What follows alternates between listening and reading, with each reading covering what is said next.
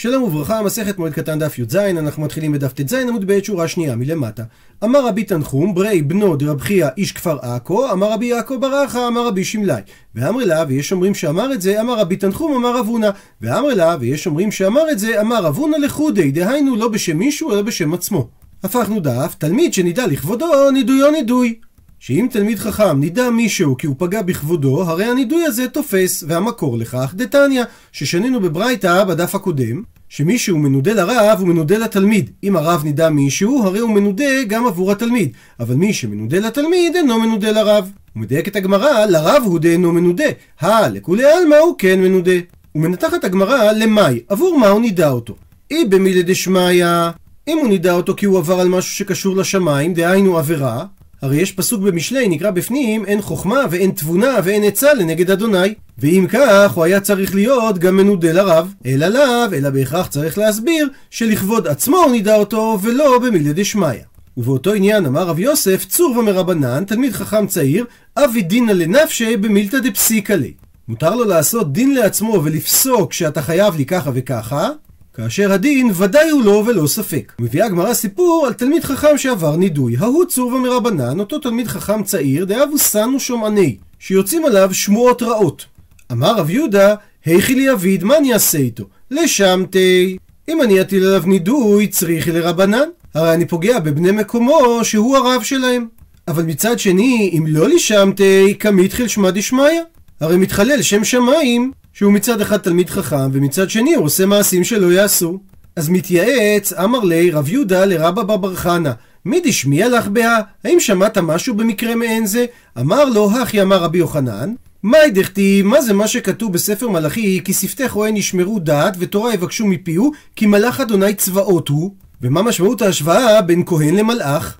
אלא דרש רבי יוחנן, שאם דומה הרב למלאך השם, יבקשו תורה מפיו, ואם לאו, אל יבקשו תורה מפיו. ובמקרה דנן, הרי יש שמועות רעות עליו, אז זה שיש אנשים שצריכים אותו, זה לא נחשב, כי עדיף לא ללמוד מאותו אדם.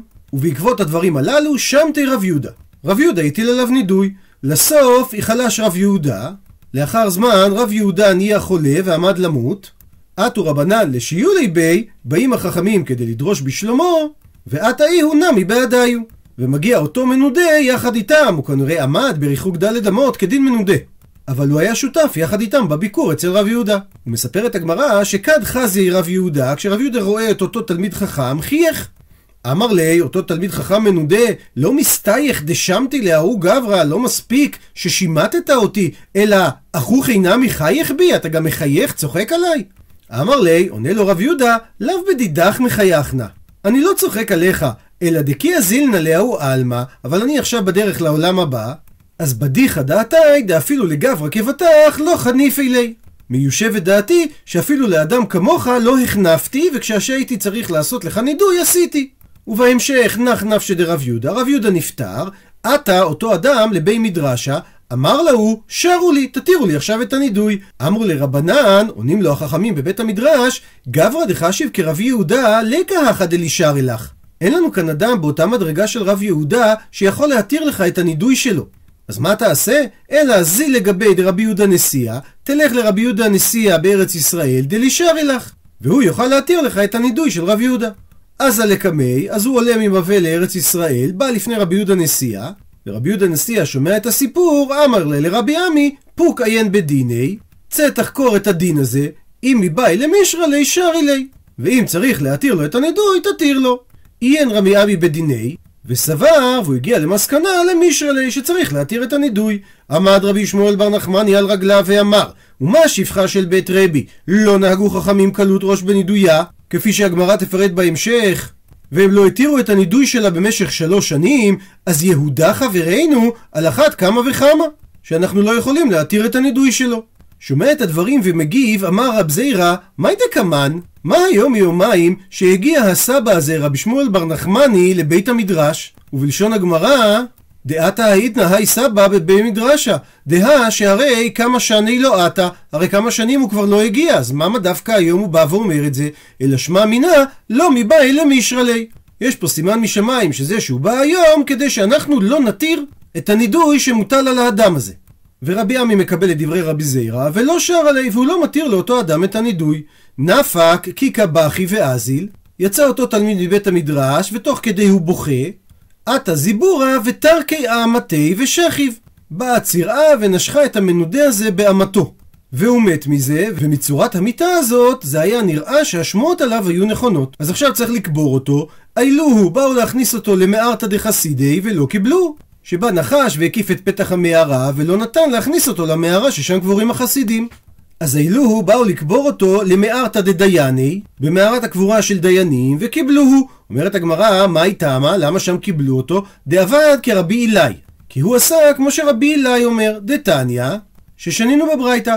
רבי אילאי אומר, אם רואה אדם שיצרו מתגבר עליו, ילך למקום שאין מכירים אותו, וילבש שחורים, ויתעטף שחורים, ויעשה מה שליבו חפץ, וכך, ואל יתחלל שם שמיים בפרהסיה.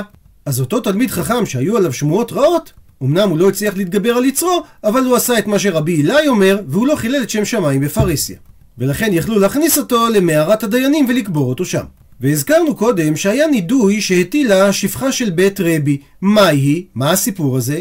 דאמתא דבי רבי חזיתי ראתה להוא גברא את אותו אדם דהווה מחי לבנו גדול שהוא מרביץ לבן הגדול שלו. אמרה ליאבי ההוא גברא בשמתא שאותו אדם צריך להיות בנידוי. למה?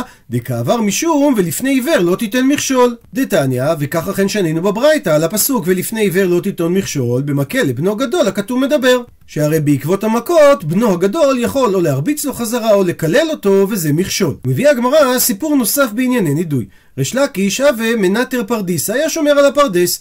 עתה הוא גברא וכאכיל תאני. מגיע איזה אדם ואוכל תאנים מהפרדס. רמה בי קאלה ולא אשגח בי. ריש צועק עליו שהוא יפסיק, ואותו אחד לא מתייחס אליו. אמר ריש לקיש ליהווה הוא גברא בשמתא. שהאדם הזה יחול עליו נידוי. אמר לי, אומר לאותו אדם, אדרבה, בדיוק הפוך, ליהווה הוא גברא בשמתא, תהיה אתה בנידוי, למה? שאם ממון התחייבתי לך, נידוי מי נתחייבתי לך? אז בגלל שאתה מנדה אותי שלא כדין, אתה תהיה בנידוי. עתה לבי מדרשה, בא ריש לקיש לבית המדרש, ושואל מה הדין. אמרו לו, שלא נידוי, שלך אינו נידוי. שהטענה שלו הייתה נכונה, הוא חייב לך ממון, אסור היה לך לנדות אותו, ולכן הוא נידה אותך בצדק. ומהי תקנתי? אז מה תעשה עכשיו? זי לגבי דלישר אלך, לך אליו כדי שהוא יתיר לך את הנידוי. אומר להם ריש לקיש, אבל לא ידען עלי, אני לא יודע מי זה. אמרו לי, אז הם עונים לו, זי לגבי נשיאה דלישר אלך. תלך לנשיא ותגיד לו שהוא יתיר לך. דתניא שכך שנינו בברייתא. נידו הוא ואינו יודע מי נידה הוא, ילך אצל נשיא ויתיר לו נידויו. וממשיכה הגמרא ועוסקת בגדולים שסרחו. אמר רב הונא, באושה, שזה אחד המקומות שהסנהדרין גלתה לשם בסוף בית שני, התקינו שאב בית דין שסרח, אין מנדים אותו, אלא אומר לו, היכבד ושב בביתך. ואם אותו אב בית דין חזר וסרח, אז כבר מנדים אותו. למה? מפני חילול השם. כי אם הוא ממשיך בדרכו הרעה ולא יעניש אותו, הרי זה יגרום לחילול השם. ופליגא דריש לקיש, וההנחיה הזאת של רב הונא חולקת על דברי ריש לקיש, דאמר ריש לקיש, תלמיד חכם שסרח אין מנדים אותו בפרהסיה, שנאמר פסוק בהושע, וכשלת היום, וכשל גם נביא עמך לילה. ודרש ריש לקיש, יש אנשים רגילים שאשר הם נכשלים, מנדים אותם לאור היום. אבל כאשר מי שכשל זה הנביא, דהיינו אדם גדול, אז כסהו כלילה, דהיינו, אל תנדה אותו בפרהסיה, אפילו אם הוא חזר וסרח. ומספרת הגמרא שמר זוטרא חסידה, כי מחייב צורבה מרבנן שמתא, היה צריך לשמט תלמיד חכם, אז ברישא משמט נפשי. קודם הוא היה משמט את עצמו, והדר, ורק אחר כך משמט לדידי, היה משמט את אותו תלמיד חכם. וכיהה ואיל באושפיזי, וכשהוא היה הולך לאכסניה שלו, שרי ללנפשי, קודם הוא היה מתיר לעצמו את הנידוי, והדר, ואחר כך שרי ללדידי. היה מתיר את הנידוי מהתלמיד חכם.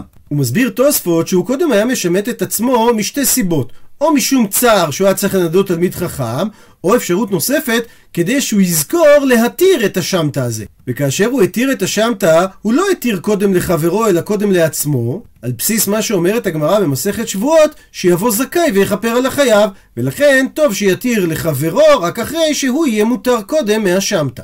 ומביאה הגמרא סייעתא לדבר, אמר רב גידל, אמר רב, תלמיד חכם מנדה לעצמו ומפר לעצמו. בדיוק כמו שעשה מר זוטרא חסידה. אמר רב פאפא, תהיתי לי, מגיע לי שכר טוב, דלא שמיתי שלא שימטתי צורבא מרבנן מעולם. אלא שואלת הגמרא, כי כמחייב צורבא מרבנן שמתא, היכי עביד. אז כאשר הפאפה נתקל במקרה שתלמיד חכם צריך נידוי, מה הוא עשה? עונה הגמרא כי ה... כמו זה, דבמערבה שבארץ ישראל מימנו הנגידה דצורבה מרבנן, ולא מימנו אשמתא. היו נמנים אוספים בית דין כדי להלקות תלמיד חכם, ולא היו מקימים בית דין כדי לשמט אותו. דהיינו שהם היו מעדיפים עונש פיזי של מלקות ולא עונש של נידוי, ואותו דבר עשה רב פאפה. ושואלת הגמרא, מהי, מה מקור השם שמתא? מביאה על כך הגמרא שתי תשובות. אמר רב שם מיתה, שמי שנמצא בנידוי אין לו חברה, וכמו המשפט המפורסם, או חברותא או מיתותא. אז מי שנמצא בנידוי זה שם מיתה. תשובה שנייה, ושמואל אמר שהמילה שמתא מורכבת משתי המילים שממה יהיה. ולגבי כוח הפגיעה שיש לנידוי, ומהניה בי כי תחיה בתנורה. כמו השומן שתחים את התנור והוא נבלע בתוכו והוא לא יוצא ממנו לעולם, אז מי שמשמטים אותו, הפגיעה הזאת לא יוצאת ממנו לעולם. אלא היא משאירה רושם פנימי תמיד באדם, כמו שהשומן נספג בתנור ולא יוצא. וההבנה הזאת, ופליגה היא חולקת דרש לקיש. דאמר ריש לקיש, כשם שהשמטה שנכנסת ב-248 איברים של האדם, כך כשהיא יוצאה, היא יוצאה מה-248 איברים. והוא הסמיך את זה על פסוקים. כשהיא נכנסת לאיבריו של אדם, היא נכנסת לכל האיברים, דכתיב, והייתה העיר חרם. והמילה חרם בגימטריה היא 248 הבו. וכשהיא יוצאה, היא יוצאה מכל האיברים, דכתיב, פסוק בחבקוק, ברוגז רחם תזכור. והמילה רחם, בגימטריה הכי הבו, גם היא 248. ובאותו עניין אמר רב יוסף, שדי שמתא אגנובתא דקלבא, אם תטיל שמתא על זנב של כלב, ואי ידידה עבדה, השמתא תעשה את שלה והכלב ימות. וסיפור שמוכיח את זה, דאהו גלבא דאה ואכיל מסנא דרבנן, היה כלב שהיה אוכל את המנעלים של תלמידי החכמים, ולא הבו כידו מנו, והם לא ידעו מי עושה להם את הנזק, ושם תולי, והם הטילו נידוי על מי שעושה את זה, איתלי בנורה בגנובתי ואכלתי. נתלתה גחלת של אש בזנב של הכלב ושרפה אותו. ועוד באותו עניין, ההוא הלמה, אותו אדם אלים, דאבק המצייר ללאהו צורבה מרבנן, שצייר תלמיד חכם צעיר. עתה לקמי דרב יוסף, בא אותו תלמיד חכם לפני רב יוסף, אמר לי, אז אומר לו רב יוסף, זיל שמתי, תטיל שמתה על אותו אדם. אמר לי, אומר לו התלמיד החכם הצעיר, מסתפינא מיניה, אני פוחד ממנו, הוא אלים. אמר לי, אז עונה לו רב יוסף, שקילי פתיחה עלי, אל תנדה אותו אתה, אלא לך לבית הדין, והם יכתבו עליו שמתה. עונה לו התלמיד חכם הצעיר, כל שכן דמסתפינא מיני. את זה אני עוד יותר פוחד לעשות, שהרי אם בעצמי אני לא רוצה לנדות אותו, ודאי שאני לא אלך לבית הדין שינדו אותו. אמר לי, אז אומר לו רב יוסף, שקלי אחתי בקדה, תיקח את השמטה מבית הדין ותשים את כתב השמטה בתוך כד, הפכנו דף, ואחתיה בי קברי, ותשים את הכד בבית הקברות, וקרי בי אלפא שיפורי בארבעין יומין, ותתקע בתוך הכד ככה שלא ישמעו את התקיעות, אלף תקיעות שופר כל יום במהלך ארבעים ימים. אזל עבד הכי, אז הוא הלך ועשה כמו ההוראות של רב יוסף, פקע כדא ומית אלמא?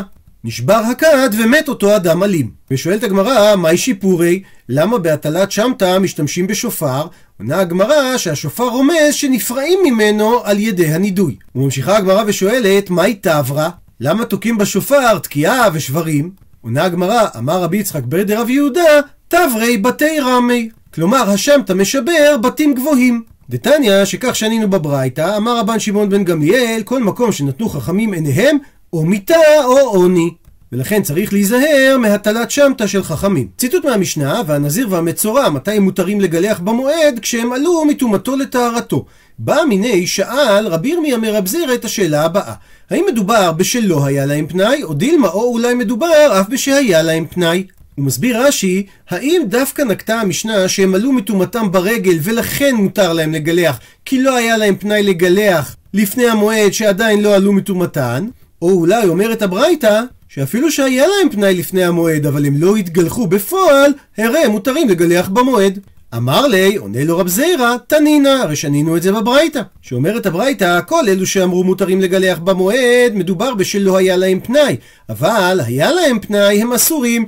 מה שאין כן נזיר ומצורע, שאף על פי שהיה להם פנאי, הרי הם מותרים, והסיבה שלא ישו קורבנותיהם. הוא מסביר רש"י שהנזיר והמצורע לא מביאים את הקורבנות שלהם עד אחרי שהם יתגלחו. ולכן אנחנו לא קונסים אותם כאשר הם לא יתגלחו לפני הרגל, כי במקרה כזה יצא שהם משים את הקרבן הקורבנות שלהם, והם לא יביאו אותם ביום השמיני שאז זה הזמן להביא את הקורבנות. לכן אמרה המשנה שמותר להם לגלח במועד, כי מותר לקרב את זמן ההקרבה ולא לאחר אותה. ומעיר תוספות שהטעם הזה אולי נכון לגבי המצורע, אבל תגלחת של נזיר לא מעכבת את הבאת הקורבנות, אבל מכל מקום רגילים היו הנזירים לגלח, ורק אז להביא את קורבנותיהם, כי מצווה הוא לגלח ולשלוח את שערו תחת הדוד. דהיינו תחת הסיר ששם הם היו מבשלים את השלמים. וממשיכה הגמרא תנא, שנינו בברייתא, הכהן שסיים את המשמרת שלו בבית המקדש, והאבל שסיים את ימי האבלות שלו, הרי הם מותרים בגילוח בחול המועד. ושואלת הגמרא, היי אבל איכי דמי? באיזה מקרה מדובר שלאבל מותר לגלח בחול המועד? אילי מה אם מדובר שחל שמיני שלו בערב הרגל, אז הרי איבאי לגילוחי בערב הרגל. הוא צריך היה להתגלח בערב הרגל.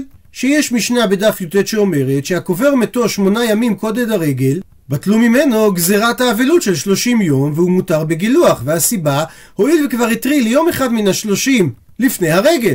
אז אם אנחנו אומרים שהרגל מבטלת גזירת השלושים ובכל זאת האבל לא גילח ערב הרגל, הרי לא נתיר לו לגלח ברגל עצמו. אלא מה תאמר שחל יום השמיני שלו להיות בשבת ערב הרגל? ואם כך הוא היה אנוס כי בשבת הוא הרי לא יכול לגלח. ולכן אולי התרנו לו לגלח ברגל? אבל גם במקרה כזה, היא באה אלה לגילוחי ערב שבת. הוא היה צריך לגלח בערב שבת, אפילו שזה יום השביעי לאבלות. דאמר רב חיסדא אמר אבינה בר שילה שני דברים. דבר ראשון, הלכה כאבא שאול, שאבא שאול אומר שאפילו אם הוא לא קבר את המת אלא שבעה ימים קודם הרגל, גם אז בטלה ממנו גזירת שלושים. והדבר השני שרלוונטי אלינו, עומדים חכמים לאבא שאול, ושחל שמיני שלו להיות בשבת ערב הרגל, שמותר לגלח בערב שבת. שאפילו לחכמים שהם אומרים שרק עם שמונה ימים קודם הרגל הוא קבר את מתו, רק אז בטלה ממנו גזירת שלושים. בכל זאת, כשחל יום השמיני לקבורה להיות בשבת ערב הרגל, הרי הוא היה אנוס ולא יכול היה לגלח, ולכן מותר לגלח בערב שבת אפילו שזה יום שביעי לקבורה.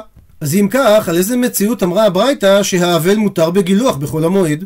עונה הגמרא, לא צריכה, לא מדובר אלא שחל השביעי שלו להיות בשבת ערב הרגל, כאשר תנא ברא, התנא של הברייתא, סבר לה כאבא שאול דאמר מקצת היום ככולו, ויום שביעי עולה לו לכאן ולכאן. שיום האבלות השביעי נחשב גם לשבעת ימי האבלות וגם לתחילת יום השלושים, וכיוון שכבר התחילו ימי השלושים, הרי הוא היה צריך לגלח קודם הרגל. וכיוון דשבתא ואנוסו.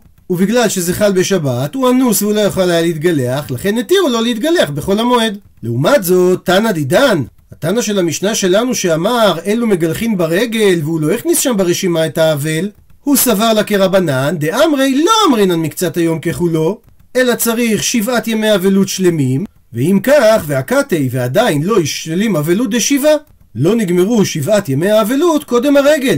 אז אם כך הוא לא היה אנוס שהרי אפילו אם זה לא היה שבת הוא לא יכול היה לגלח וממילא אין לו היתר לגלח בחול המועד אז עד לכאן ראינו שהאבל מותר לגלח בחול המועד, כי התנא של הברייתא סובר כאבא שאול. שואלת עכשיו הגמרא, היי כהן איכי דמי? ומה שאמרה הברייתא שהכהן מותר לגלח בחול המועד, איך מדובר?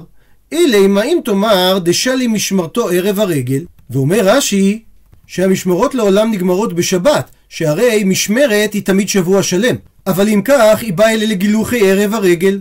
כלומר, בערב שבת של המשמרת שלו, הוא היה צריך להתגלח, וזה ערב הרגל. כמו שאמרנו בדף י"ד, שאנשי משמר אסורים בגילוח, אבל בחמישי הם מותרים מפני כבוד השבת. למה שנתיר לו להתגלח בחול המועד אם הוא לא יתגלח בחמישי? עונה הגמרא, לא צריכה, לא צריכה הברייתא להשמיע לנו, אלא מקרה דשאלי משמרתו ברגל. שהמשמרת שלו מסתיימת בחג עצמו. לדוגמה, יום חמישי בשבוע זה יום טוב ראשון של הרגל, וביום טוב הוא לא יכול להסתפר, והמשמרת שלו מסתיימת בשבת, שזה כבר היום השלישי בתוך החג.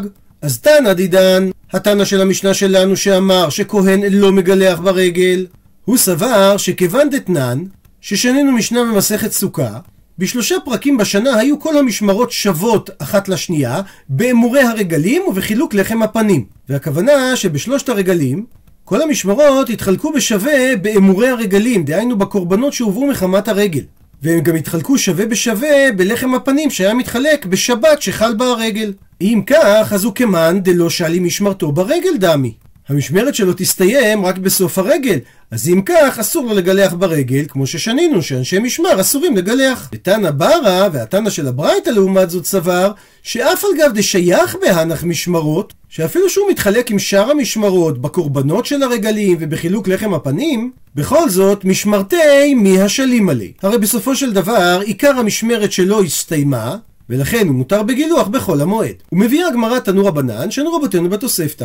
כל אלו שאמרו במשנה שהם מותרים לגלח במועד, כמו מי שבא ממדינת הים ודומיו, הרי הם גם מותרים לגלח בימי אבלן. שאם הוא בא ממדינת הים או יצא מבית האסורים ונהיה אבל, מותר לו להתגלח. מקשה הגמרא והתניא אסורים. והרי יש ברייתא אומרת שבמקרים כאלה אסור להם להתגלח. מתרצת הגמרא, אמר רב חיסדא, אמר רב שילה, כי תניא הכה.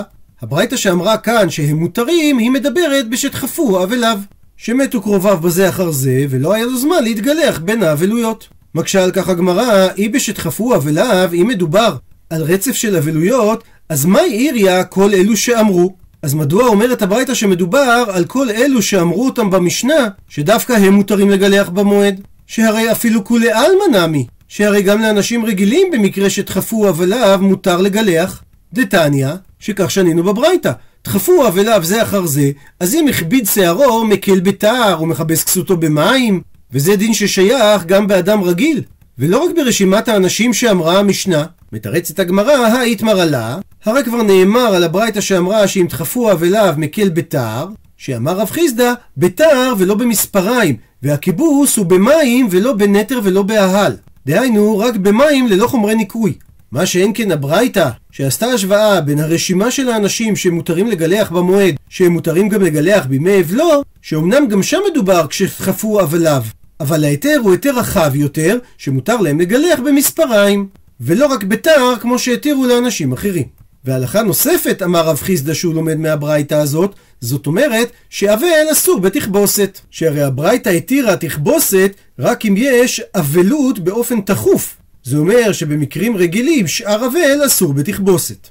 עד לכאן דף י"ז.